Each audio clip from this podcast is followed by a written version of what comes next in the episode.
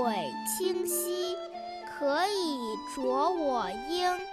沧浪之水人之初，性本善，性相近，习相远。苟不教，性乃迁。国学小天地。首先，我们来复习一下上次学过的《三字经》的段落。如囊萤，如映雪，家虽贫，学不辍；如负薪，如挂角，身虽劳，犹苦卓。好的。接下来呢，正晶姐姐要和小朋友一起学习《三字经》新的段落。苏老泉，二十七，始发愤，读书籍。笔既老，犹悔迟，而小生，宜早思。我再读一遍。苏老泉。二十七，始发愤，读书籍。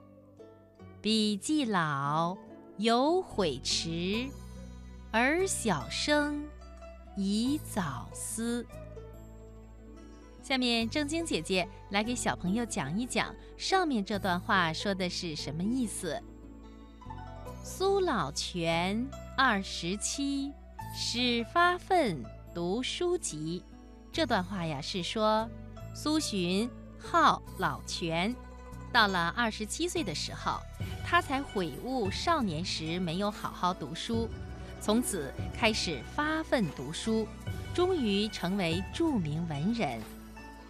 笔既老，犹悔迟，而小生，宜早思。这段话是说。像苏洵上了年纪后才后悔年少时没有好好读书，而我们趁年轻应该把握大好时光，发奋读书。听广播的小朋友，你明白了吗？好的，下面我再读一遍：苏老泉，二十七，始发愤，读书籍。笔既老，犹悔迟。而小生，宜早思。